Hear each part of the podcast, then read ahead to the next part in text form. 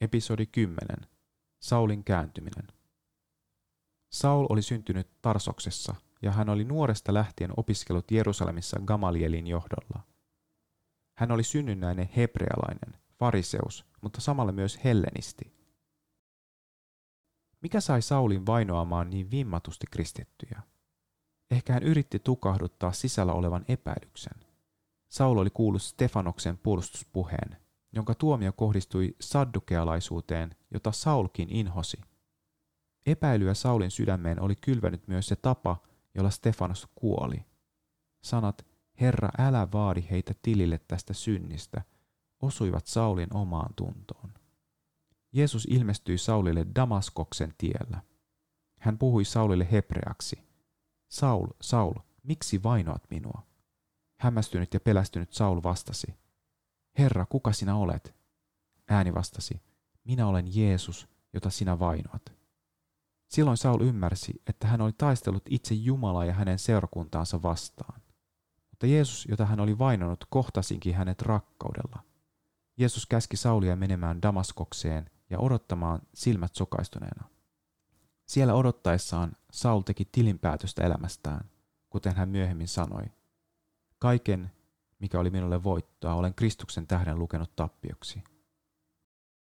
Herra lähetti hebrealaisen Ananian Saulin luokse panemaan kätensä pään päälle, jotta hän saisi näkönsä takaisin. Ananias oli kuulijainen Herralle, vaikka kristittyjen vainoajan kohtaaminen pelotti, varsinkin kun hän oli tullut Damaskokseen vangitsemaan kristittyjä. Jeesus jakoi Ananialle salaisuuden.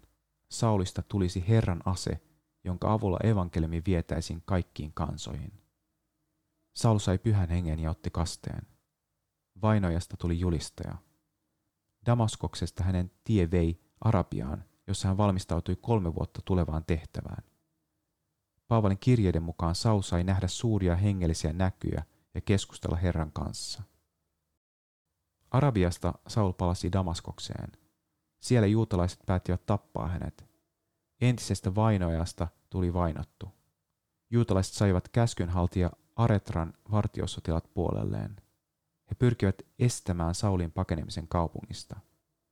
Ne, joita Saul oli tullut vangitsemaan Damaskoksesta, auttoivat nyt hänet pakoon kaupungista.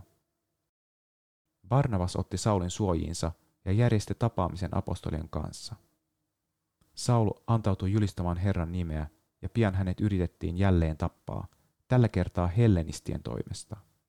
Saul pääsi pakoon ja meni kotikaupunkiinsa Tarsokseen, jossa hän valmistautui tehtävään pakanoiden apostolina.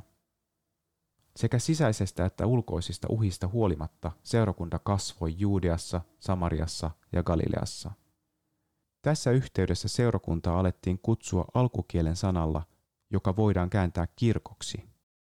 Juutalaiset seurakunnat ja pakana seurakunnat muodostivat yhden universaalin seurakunnan eli kirkon ilman rajoja ja paikkaa.